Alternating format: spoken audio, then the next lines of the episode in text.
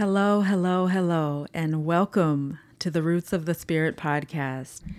As always, I would really appreciate it if you can subscribe on Apple Podcasts, rate and review, go ahead and like and share on social media, and also become part of the Roots of the Spirit family by subscribing to our newsletter on rootsofthespirit.com.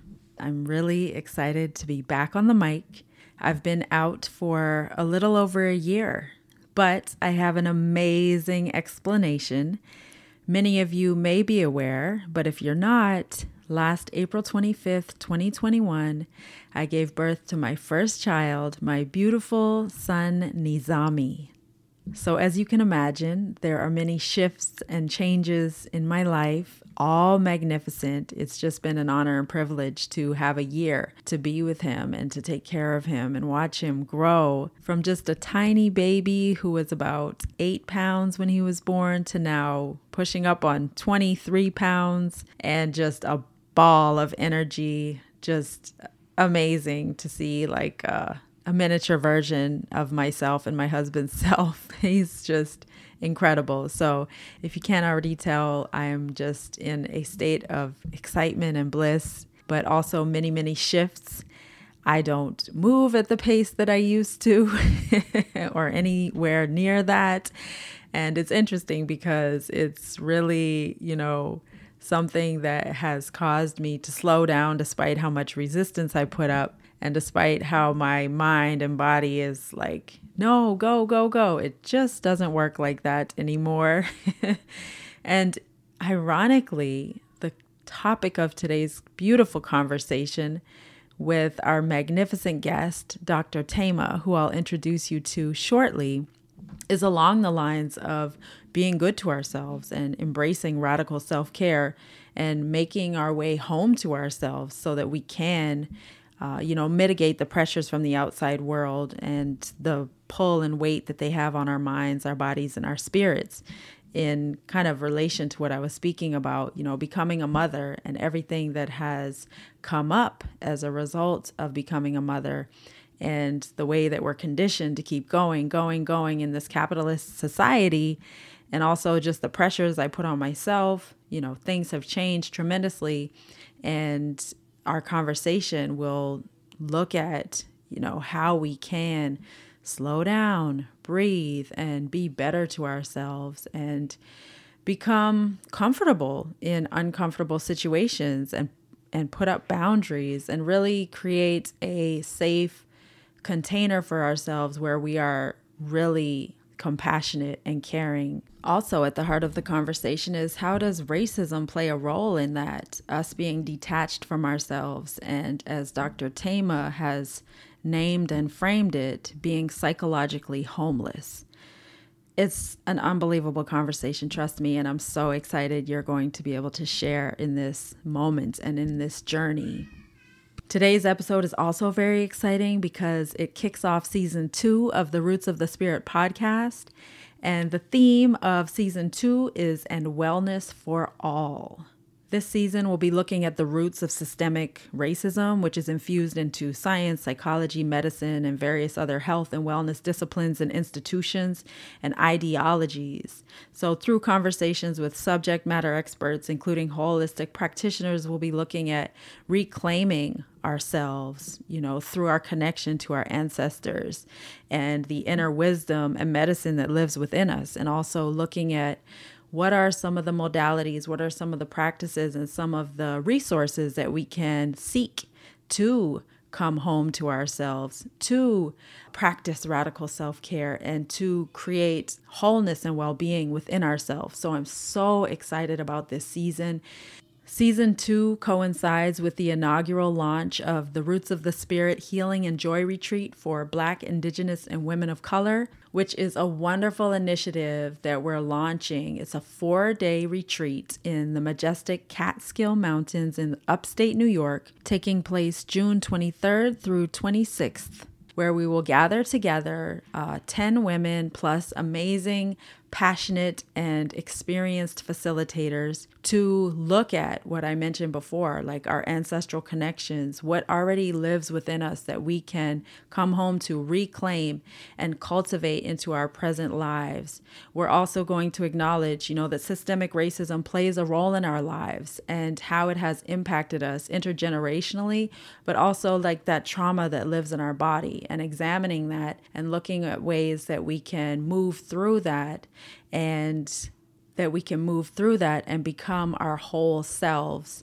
You know whether it is looking at resources in terms of different therapies and or breath work yoga meditation different things that we can equip ourselves with that we have you know within our grasp to continue or embark on these healing journeys because we can all use some healing. So it has been my dream for a very long time to launch the Healing and Joy Retreat. The first retreat was actually supposed to be 2020, but we all know that was not possible and why it wasn't possible during COVID. We still have a couple spots left for the retreat, so I encourage you to log on to Roots of the Spirit, which is rootsofthespirit.com and click on Healing and Joy Retreat, and you'll find out all about the amazing things that we'll be doing. But just to give you a few highlights, we will be eating fresh farm to table food with local farms. We're going to visit East Branch Farms, which is a beautiful farm founded and operated by Madeline Warren, who is an amazing farmer. She's going to treat us to a picnic on her field with vegetables straight from their garden. We're going to do yoga on a mountain at Plattekill Mountain, yoga and meditation, actually. We're going to take a ski lift up and experience these beautiful sessions with the vastness and lushness of the Catskill Mountains. We're going to be visiting a an herbal farm by the amazing Kendra Payne, who is the founder of the Herbal Scoop, who, interestingly enough, will be a guest on the Roots of the Spirit podcast coming up. And we are going to do racial healing circles. There will be a workshop on creating a healing narrative for ourselves, lateral liberation, and also a beautiful cacao ceremony where we will journey together to open our hearts and be receptive to this experience. And then we'll all leave home rejuvenated and refreshed and also equipped with new resources and tools that we can use to continue on this healing journey. Incredibly excited about the retreat. We also launched a GoFundMe. The ultimate dream is that every woman who comes on the trip could be provided a scholarship to attend. So I have a very lofty goal of raising $32,000. I'm really excited. We are at the $5,000 mark at this moment, which is all thanks to our amazing donors who have contributed so generously up to this point. I humbly appeal to you to contribute to the GoFundMe so that I can sponsor as many women who need this experience or who would like this experience to join us. Find more information at rootsofthespirit.com. As you can imagine, after being away for a year, I have so much in me, so many thoughts to share, so many insights, so, so, so much. However, in the essence of time, I'm going to save quite a bit of that for an upcoming solo episode. Stay tuned. But in the meantime, it is an absolute honor, privilege, and just, I'm so overjoyed at the conversation you're about to hear with the extraordinary Dr. Thema. I've been an admirer of her work for quite a few years at this point, so it was literally a dream come true to have the opportunity to interview her.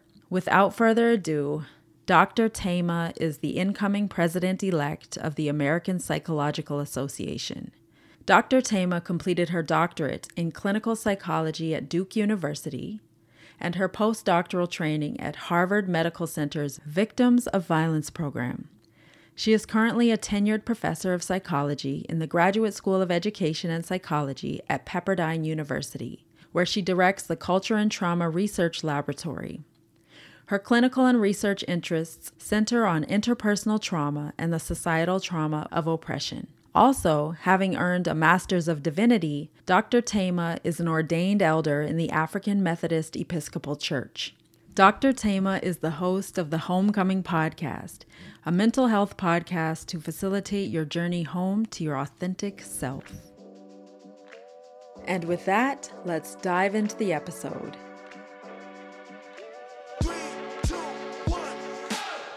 Welcome to the Roots of the Spirit podcast. I'm your host, Spirit Tawfiq. My mother, Minnie Jean, became a symbol of the civil rights movement at age 15 when she and eight other black students tried to desegregate Central High School as a violent mob of segregationists raged outside. As the civil rights movement grew, she met my father, a white man, and the two married during a time when interracial marriage was illegal. Being the daughter of civil rights activists who fled to Canada and raised me and my five siblings on a farm in the wilderness, well, it's complicated. Join me and inspiring guests for honest conversations about identity, race, and racism. Welcome to Roots of the Spirit. Dr. Thema, thank you so much for joining me on the Roots of the Spirit podcast. It's an incredible honor to have you on the show.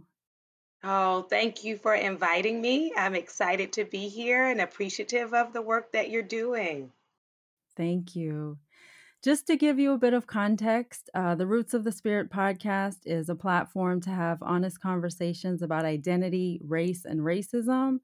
And it is my hope that when we truthfully look at our interconnected past, we are able to become empowered to do our part to uproot racism in various ways. So I am honored to have you. You've done tremendous work in this area. So, really excited to dive into our conversation. And I'm especially grateful because we're kicking off season two of the podcast, and our theme is And Wellness for All. Mm, I love that. Thank you. And in light of Mental Health Awareness Month, that's also another wonderful layer to add to our conversation. You have done so much work around examining systemic racism and how that impacts our minds, bodies, and souls. And also, what I love is how you bring the resilience, the strength, and the power within us also along to discuss and you know dismantle and look at trauma in that way so to start off i want to say congratulations on the release of your new book homecoming overcoming fear and trauma to reclaim your whole authentic self Oh, thank you so much for having me. And I'm so glad that you have dedicated this space to looking at the dismantling of racism and then your title really addressing it spiritually as well, holistically. I think it is so critical. Thank you. So, I've had the opportunity to read your beautiful, powerful book, and I love stories one of the ways that I do my part to uproot racism is through storytelling. And at the very beginning of the book, there's a beautiful story that you tell about your upbringing. And I really resonated with something you said about at a very early age, you had experience with a crisis hotline in your home. Would you be so kind to share that awesome story? Yes, absolutely. And so, when people often ask when I started psychology, I really point to my childhood growing up. Uh, I was a, or am still, he's retired now, but I was a pastor's daughter. And so, in the Black community in Baltimore, when people were in crisis, they didn't call uh, a random hotline, they did not call a therapist, uh, they called their pastor. And so that meant all times of day or night, uh, we would receive calls. And when people, uh, when a person is in distress, they're not concerned about who answers the phone. It's like whoever answered, they're going to get it. They're going to hear the fullness of my narrative.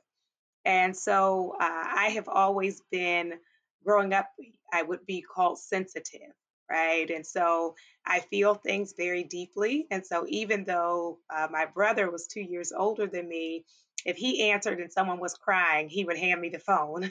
so I just have always been some people say an old soul, a compassionate soul, uh, someone who appreciates the gift of bearing witness and then offering what I can in terms of support and encouragement. And so that started uh, very early before I even knew the word psychology. And that is really the beginning of my journey of being a healing listener. Wow, that's beautiful. A healing listener.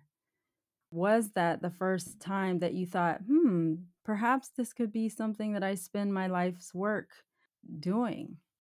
Right. It really evolved. I have always wanted to uh, help and to support people. Uh, one of the funny things that has come full circle for me is uh, remembering in preschool when I was asked, you know, well, the whole class was asked what we wanted to be when we grow up. And when it was my turn to speak, I said, I want to be a house for the homeless. And the teacher kind of laughed and she said, uh, People can't be houses. You have to pick something else. And so it's interesting to come full circle as people discuss really therapy as holding space and really believing uh, that's what my, my work is, is holding space for people to be comfortable and comforted and also for them to find that home within themselves. That's beautiful. Speaking of home, homecoming. Can you describe what is a homecoming? Yes. Homecoming is healing. It is an invitation to return to the truth of who we are. So, stress and trauma disconnect us from ourselves. They cause us to lose ourselves in despair, in powerlessness, in people pleasing, and so to come home is to shed the shame, to release the script of all the shoulds we're told that we have to follow in order to be acceptable, in order to be safe, in order to be loved, in order to be respected, and to then, from that place, do the radically dangerous thing of telling myself the truth. We often talk about telling lies to other people, but to tell others the truth, I have to first tell it to myself.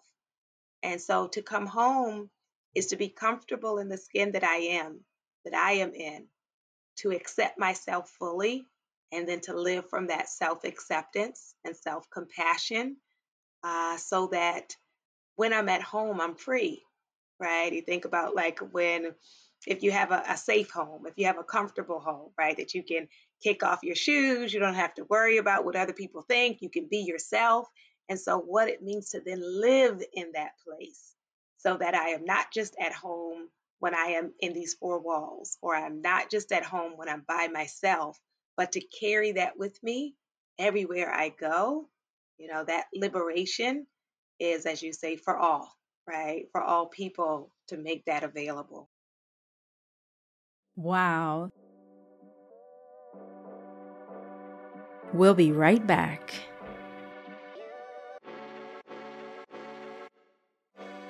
Season two of the Roots of the Spirit podcast is brought to you by the Roots of the Spirit Healing and Joy Retreat for Black, Indigenous, and Women of Color, June 23rd through 26th in the majestic Catskill Mountains.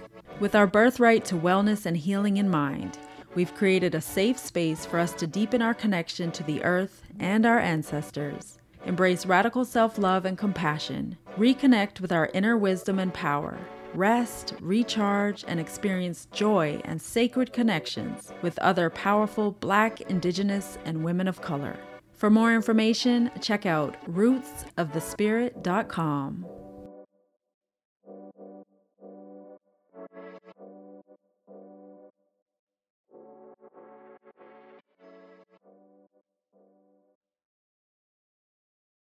The question I have, you know, one of the terms that you use in your book is homelessness. And then also you mentioned that self awareness piece. How does one begin to acknowledge that they are uh, homeless um, in this hmm uh, manner of speaking? Psychological, yeah.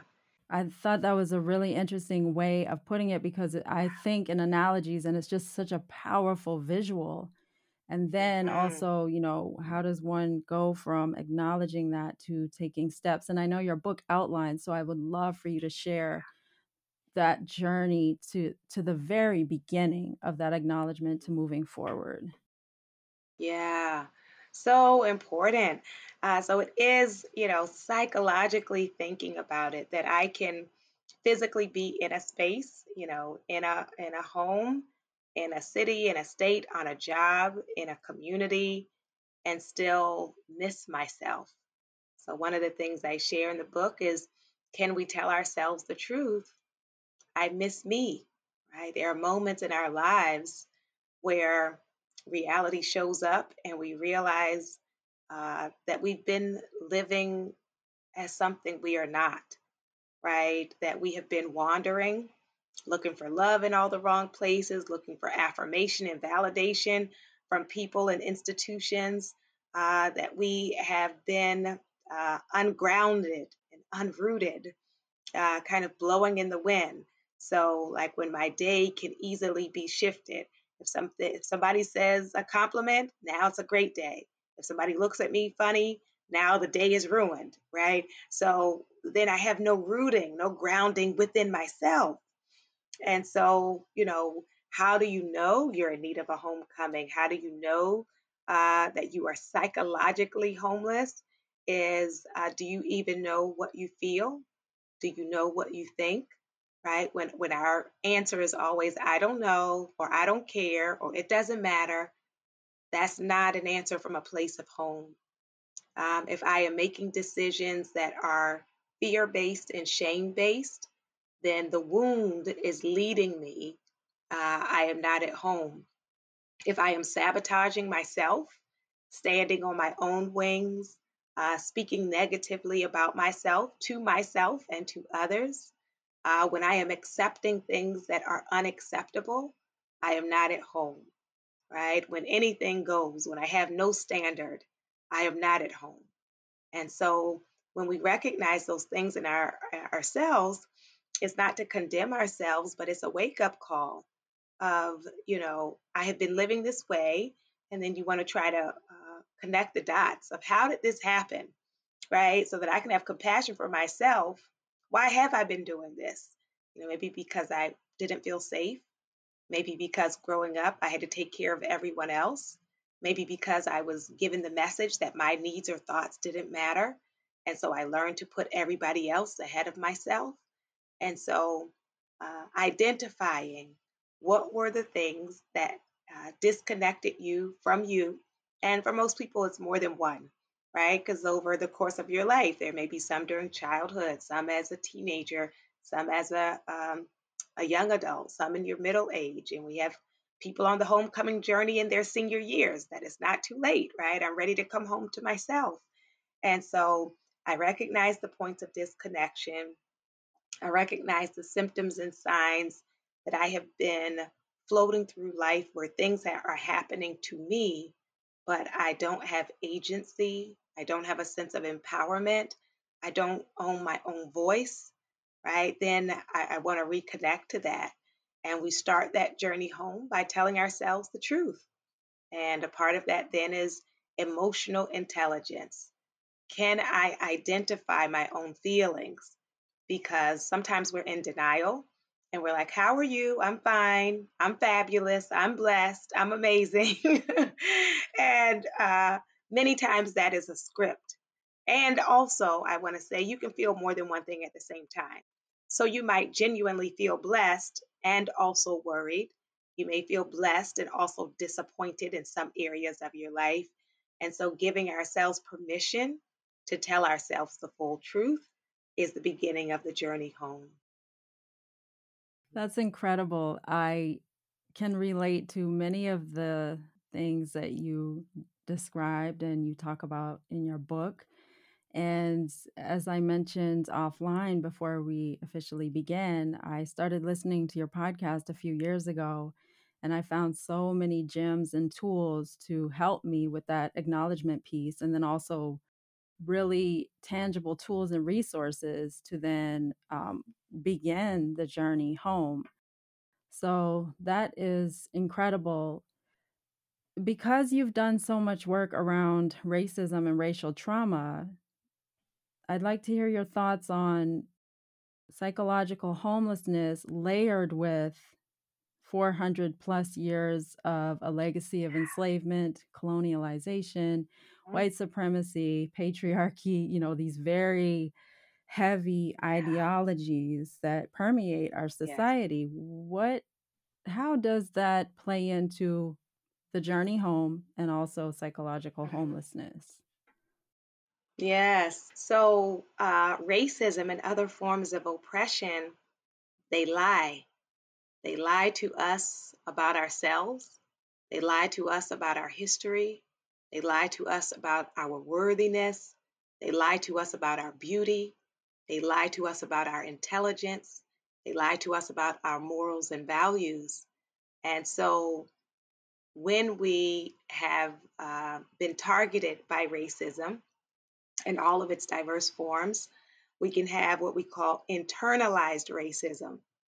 So, internalized racism is when you come to believe the lies you've been told about your own heritage, about your own identity, and about your own community.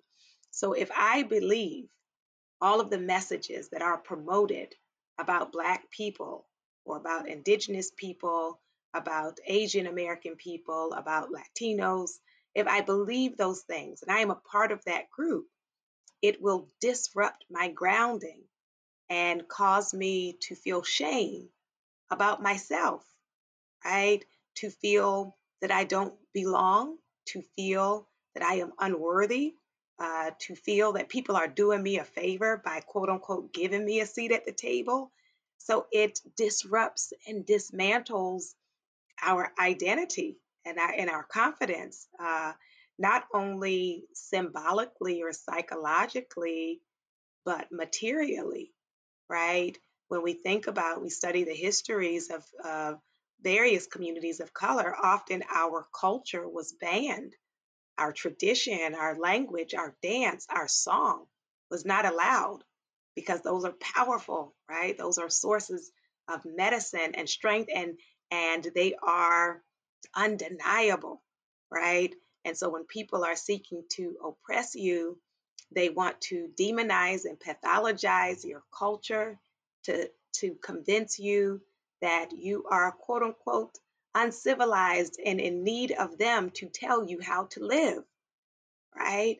And so uh, a part of then our psychological homelessness is as a result of oppression, as a result of colonization and neocolonialism racism and sexism and heterosexism, all of those are intentional systems. These are not by accident, it's not a fluke, right? They are designed to disempower and disenfranchise. Because if I can keep you insecure, then I can monopolize both your labor and your resources and and make you say thank you. so uh, we really do have to come home to ourselves, not only psychologically, but culturally, uh, that and politically and economically. So it is holistic. Oppression, including racism, it attacks us uh, in every area of our lives. So racism affects housing, it affects diet, it affects physical health, it affects our experience in the criminal and justice system, it affects our experience in the education system.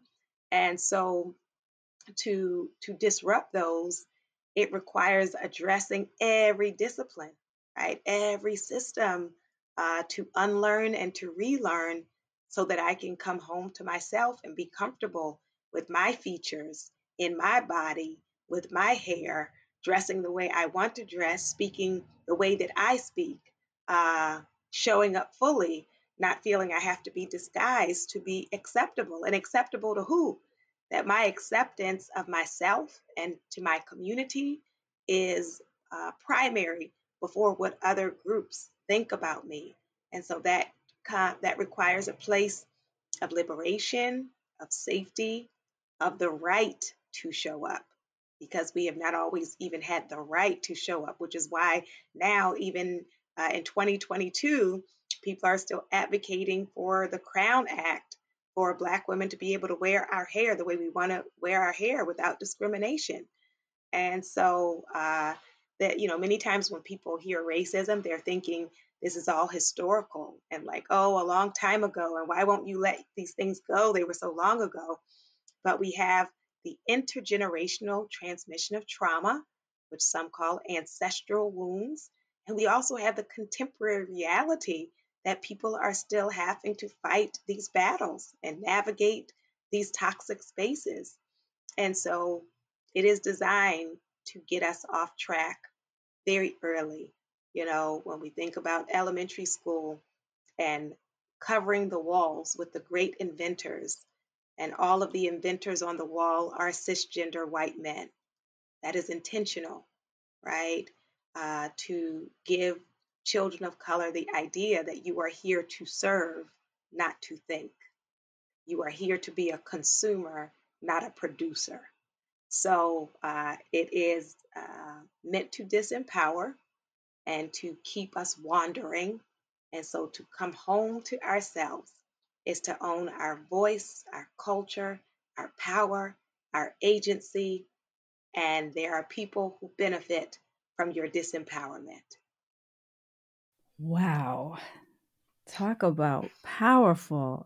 I have chills. That is so, that's incredible. Don't go anywhere. We'll be right back. In honor of Mental Health Awareness Month, Roots of the Spirit is excited to partner with The Studio at Athleta Flatiron in New York City to present a radical self care fundraising event on Sunday, May 22nd at 12 o'clock p.m. to raise scholarship funds for the Roots of the Spirit Healing and Joy Retreat taking place in the majestic Catskill Mountains June 23rd through 26th. Noted meditation practitioner Shamar Courage of LoveWorks 365 will lead a session of peaceful meditation, giving an in spirit experience for the retreat. We launched a scholarship fundraiser to support our ability to offer scholarships to those who would otherwise be unable to attend. Access is extremely important in all of our work. We are proud to partner with the studio at Athleta Flatiron, whose mission to ignite the limitless potential of all women and girls is powerfully aligned with the Roots of the Spirit Healing and Joy Retreat. Attendees will get a discount offer to shop in the store during the event. If you're unable to attend the fundraiser but still like to contribute, please visit the show notes and click on our GoFundMe campaign link. Your contributions are greatly appreciated. What you have me thinking about is the narrative, the reality of racism, everything being deliberate, the way that young people are taught, um, Black, Indigenous people of color, but also white children are taught, like the narrative that is pervasive yeah. and carries forward. So, you know, when you think about history and the uh, presence of Black people in the United States, it begins with the beginning of enslavement rather than what was going on before mm-hmm. enslavement. Mm-hmm. These rich, scientifically yes. advanced societies, engineers, right. philosophers, scientists, etc. Yeah. And that being yeah. so empowering as a foundation versus the narrative mm-hmm. that we do tell.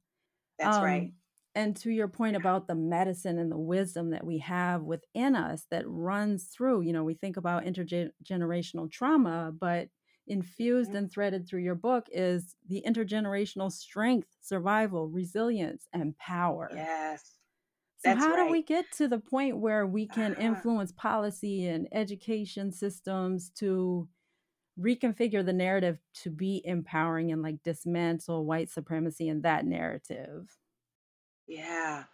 I, I love your question and I love the setup because this is so important. I, I think what often uh, many, and, and I'll speak in this example, what many Black people experience is people hold up the image of modern day African countries who are dealing with the realities of colonization and the impact of those, they hold those nations up and say, look at them. They're a mess, right? They're war torn, they're hungry, they're disease stricken. Aren't you glad you're not there? Aren't you glad we took you from there and now you're in the lap of luxury? Aren't you grateful And Black people who don't have an understanding of history will look at those images and say, Yeah, I'm glad I'm not there. Thank you and not recognizing what you are seeing is not uh, nations of people who could not develop, not nations of people who are just uh, ignorant and committed to being war torn. Uh, what you are seeing is the impact and devastation of colonialism, of the rich resources from oil to diamonds uh, that were taken and continue to be taken, including labor, right? And so uh, to not go into this place of ignorant gratitude of like, yes, this is where it this is where I would be if it wasn't for this this wonderful uh, enslavement. Um, then, in terms of your question, you know, how do we disrupt it and dismantle it? Uh, a difference between liberation psychology, decolonizing psychology, social justice oriented psychology is to teach people uh, not just coping skills, uh, but what many of us call resistance skills, right? So when we are dealing with the devastation of racism, yes, it can be helpful to journal in the aftermath. It can be helpful to do some meditation. It can be helpful to go for a walk. You know, those things are helpful. I say self care as we're dealing with like uh, toxic racist environments.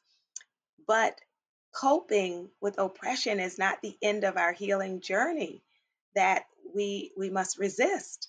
And so looking at uh, the different forms of resistance and which resistance strategy a person chooses can depend on their personality, can depend on environment, can depend on their financial circumstance.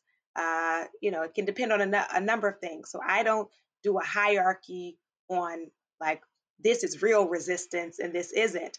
Because racism is interdisciplinary and multifaceted, we need everybody to do all the different parts. So do the thing that speaks to you. So, for example, some people's thing is marching and protesting. And that can be quite effective. Some people are dismissive of that and say, you know, marching doesn't get us anywhere. Uh, I disagree.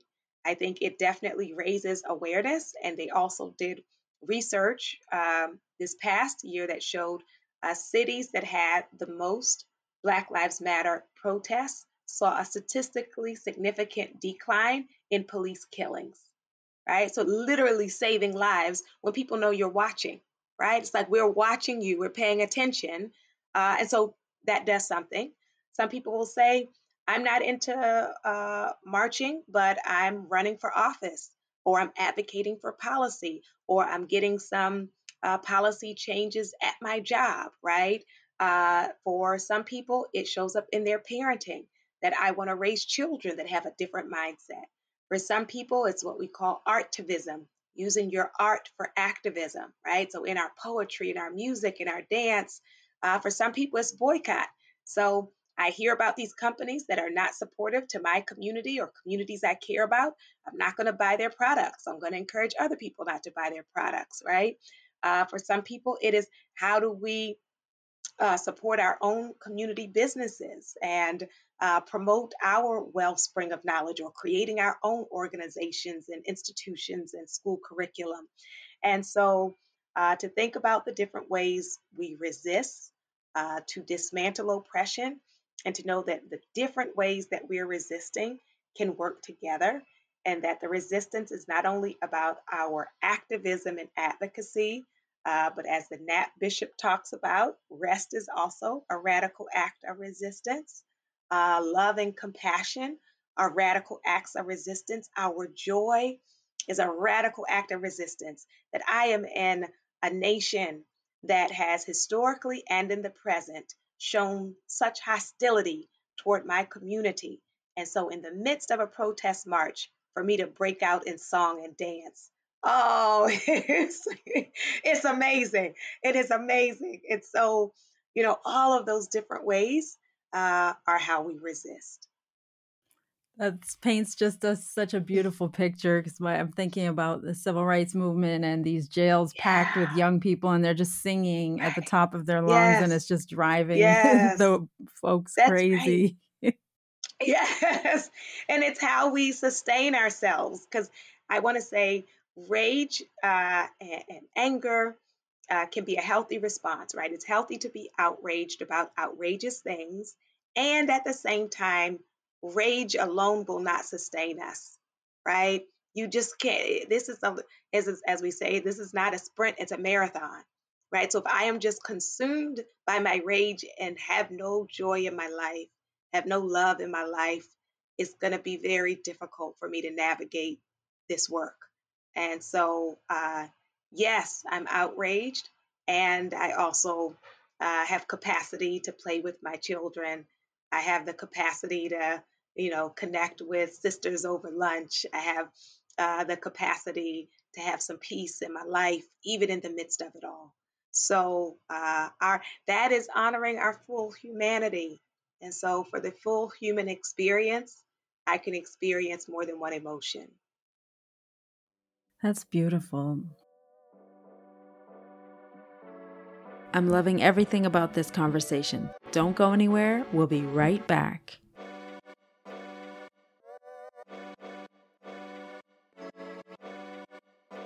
Production and marketing assistance for this podcast is provided by Power of Pod. It's one thing to start a podcast, but what about a podcast with a proven strategy for success? If you're looking for expert advice and guidance, a step by step action guide, and someone to keep your podcast on track, Power of Pod can help. Power of Pod helps ambitious podcasters create the podcasts they've dreamed of. More information about custom podcast launch packages at powerofpod.com.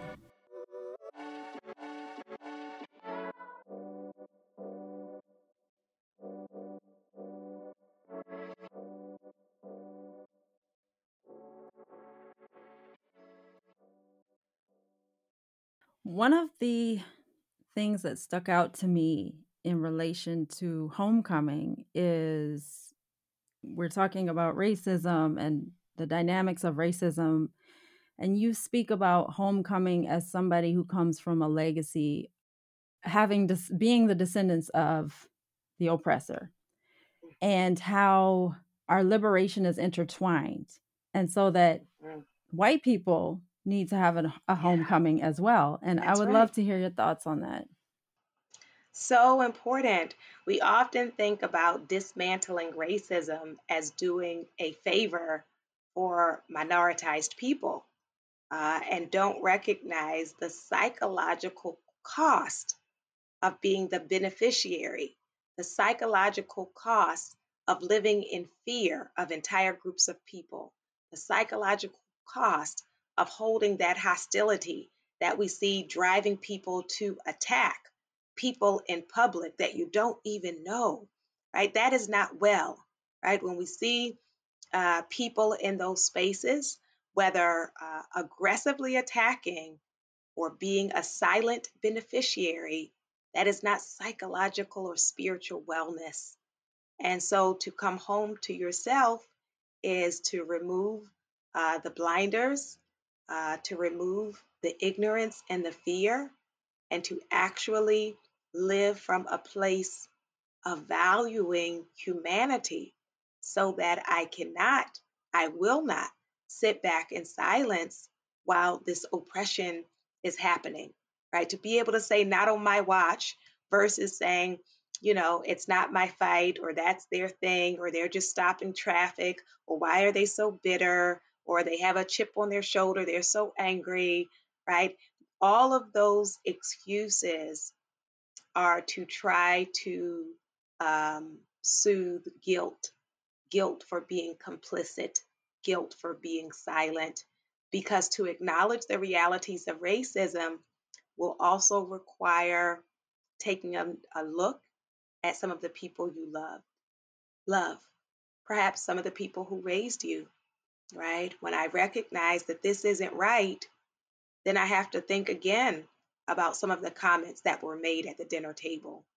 I have to think again about how, you know, you may have been told as a white person, we respect everybody, but don't date them, right? We respect everybody, but don't bring them over here. Uh, we respect everybody, but there's a bunch of buts. But watch it because they don't have our, they're not our people. They don't have our values. Yes. And so uh, to believe those things uh, means that you have also been psychologically harmed. And so uh, to come home to yourself is also to have to live with the truth of am I okay with, am I consenting to racial injustice? And then what does that mean about me as a person, right? Or does it not sit right with me? And I have to come home to myself and start to tell the uncomfortable truth, which I recognize for many people is not easy, right? You know, I have students where I teach at Pepperdine University who, when as white people, they have spoken up or posted things that family members have turned against them? So, uh, speaking up for truth and for justice, it will cost you, right? But being silent also has its costs. Absolutely. Thank you. Yeah. In terms of our collective psychological homelessness and our collective homecoming, maybe when I say collective, I guess we can kind of narrow it a little bit into, you know, the United States. What are your thoughts on that? Yes, there eh, there is definitely the societal piece and the systemic piece, which I think is so important as we think about racism in all of its forms, because often to dilute it or to make it more palatable, people are more comfortable with this language around bias, right? But the thing about this word bias is it implies individual attitudes, and we all have different attitudes. And so, what people will say is, um, you know, nobody can help that. Like everyone has like these attitudes.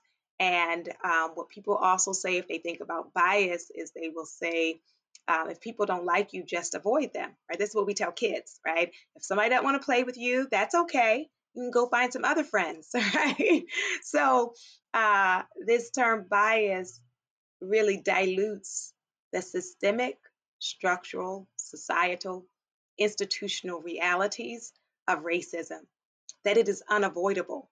I can choose not to hang out with people who don't like me, but those same people decide about home loans, they decide about education, they decide about policies that affect my community.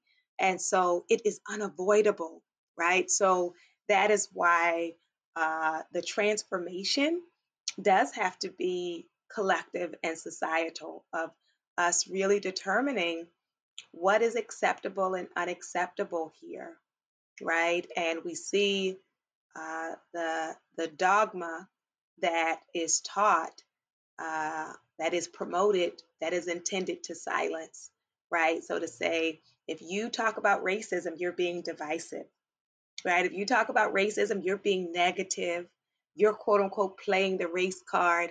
You know, it really is uh, brilliant gaslighting, Absolutely. right? To oppress people and say, if you talk about it, you're the problem for talking about me mistreating you. And yes? we'll make laws so, to make it so you're not yes. legally allowed to talk about it.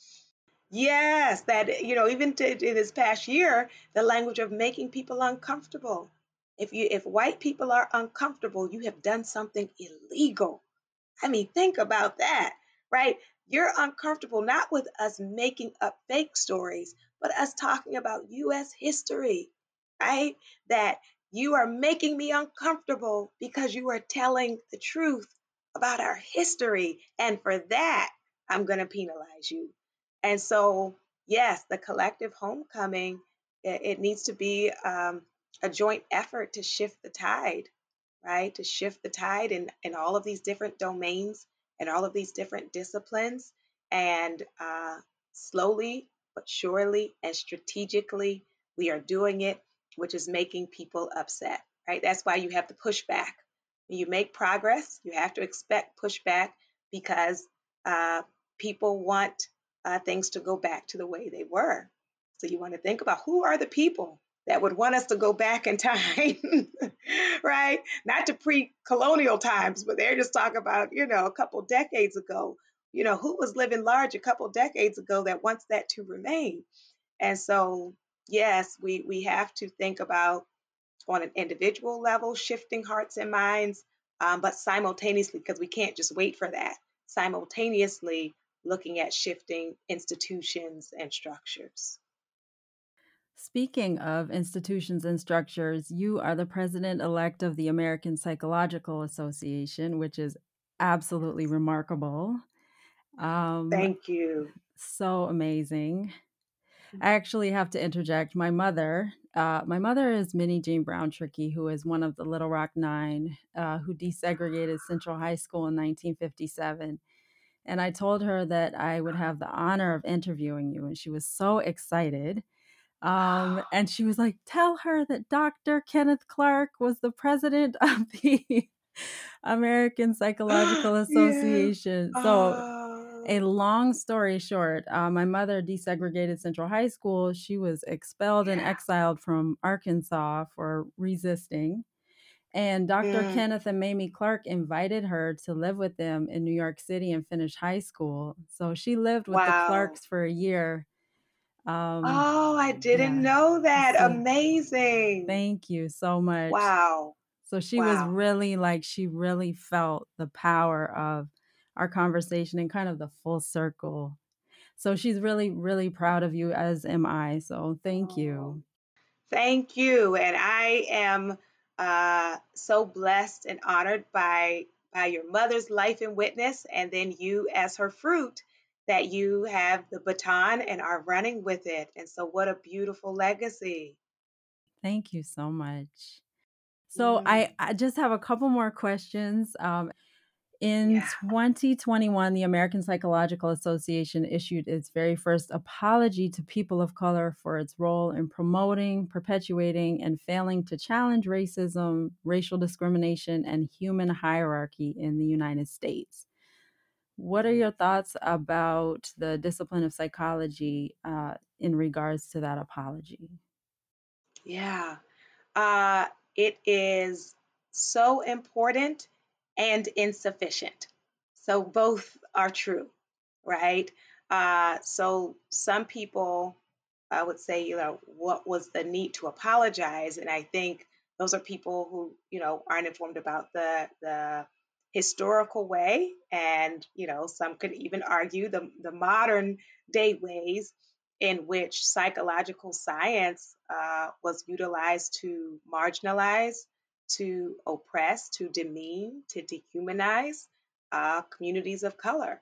You know, in various research studies to talk about uh, our brains or to really use this kind of deficit model um, and going into communities and uh, really wreaking havoc with this idea that you know what's best for a community of which you are not a part. Um, and so I, I think it was whenever you want to uh, shift, you know, we can just think about relationship wise. If someone does not acknowledge what they have done, then it's very hard to even think about going forward, right? So I think the acknowledgement is important as as a field, and uh, uh, for those who critique it, uh, who would say, you know, it's just words. Yes and right? So that has to then be followed with action. So you know it's again we think interpersonally uh, when people say the best apology is changed behavior right? So then looking at you know what do we promote as standards as guidelines in terms of uh, anti-racism in our educational process in our and how we approach research in practice and consultation and in advocacy uh, that you know the behavior has to be there as well.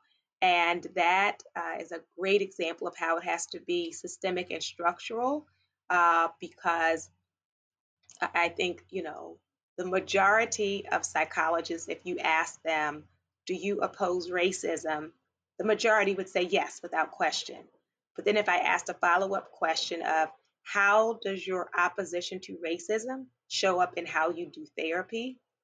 People would stumble, right? Not because they may not feel sincere, but you have to look back then at your training. And a lot of people uh, were not even trained to think in that way. It's more um, a cookie cutter approach of like, these are the symptoms of depression or symptoms of anxiety, and these are strategies that help those symptoms to decrease, and not really attending to context. Um, and so, you know, when I have done trainings on this topic, you know, people who are advanced in the field will say things like, oh, it sounds like you all need a theory. The theory already exists right? Theories, multiple exist, but they were not taught to you in your training program, right? So that is, you know, the need to highlight and to disseminate uh, the work of uh, scholars from minoritized communities uh, who have done this work from a place of respect for their communities and from a, a strengths based approach, and also actively and intentionally addressing the realities of oppression uh, so it's uh, I'm excited for this time. Uh, it's a it's an important time for us to to mobilize. I'm excited too. I'm very excited. it feels amazing to have you in this uh, extremely important role with all of the gifts and wisdom that you bring. So, this is an exciting time you. for all of us. We'll be right back.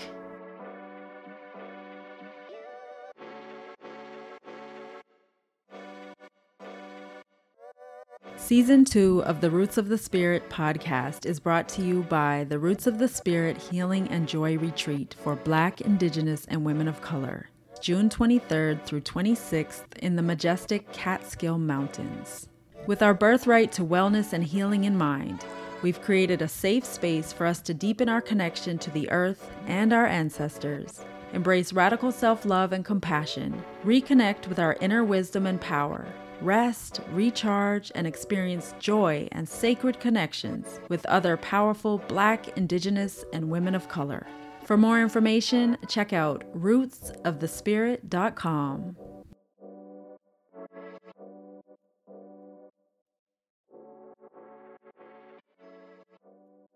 Um, there's a mm-hmm. profound lack of diversity among mental health professionals. Um, only 2% of psychiatrists and 4% of psychologists are Black. What yeah. are the systemic roots that result in these stark statistics, and what are mm-hmm. some of the uh, your thoughts on moving forward in creating a, a representation that reflects the world that we live in? Yes, absolutely. So a big one is funding, you know, graduate school costs. And so many uh, communities uh, in, in this country and, and globally, I would say racism and poverty are inextricably linked, right? Racism and classism. And so often people who have the opportunity for higher education are looking for careers that, you know, maybe with the bachelor's, you can like get to work and have some money for your family and money for yourself. And so the, you know, so the master's and doctoral degree are extra time and extra money. And so uh, looking structurally and institutionally about uh, tapping into resources and making more scholarships available uh, so that that is not such a barrier or a deterrent to people entering into the field. I think another piece of it is uh, destigmatizing psychology.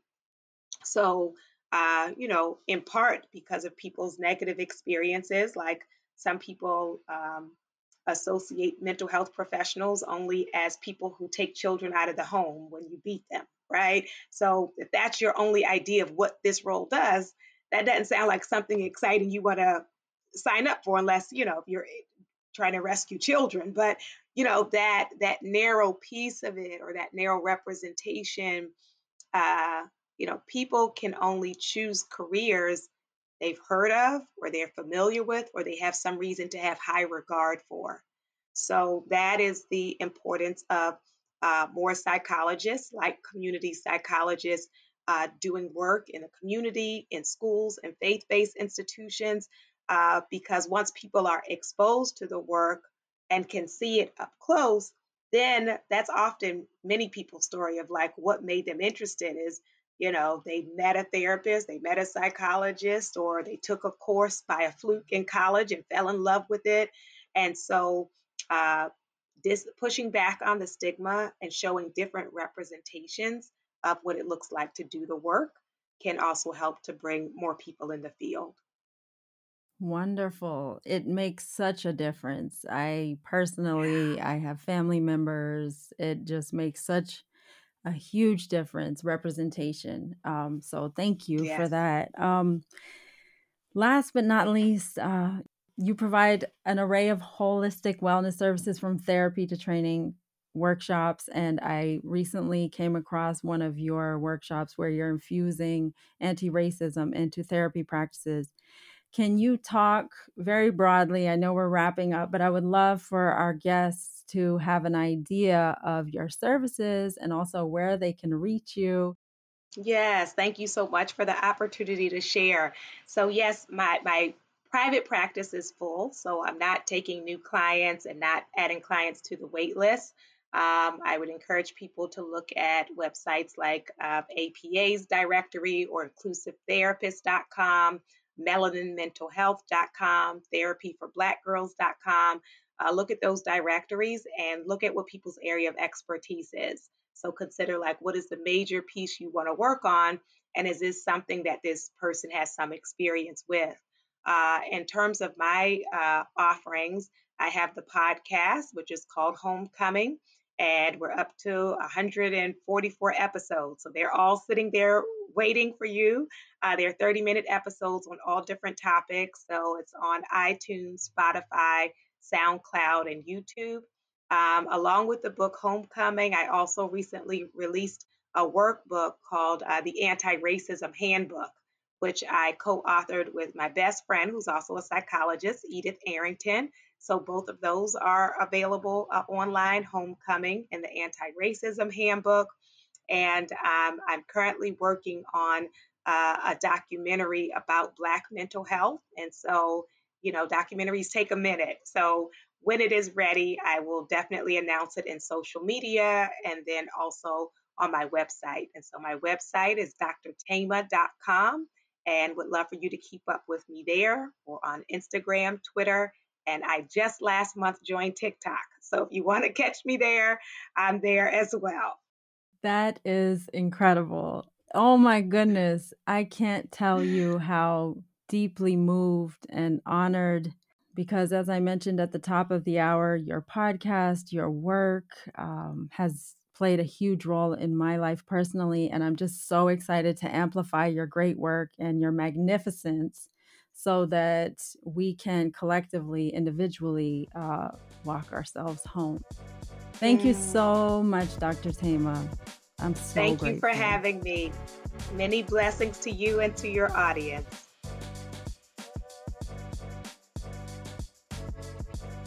As always, we'd appreciate if you subscribe, rate, and review the podcast. Recommend this podcast to family and friends. Follow up with us on social media at Roots of the Spirit on all platforms.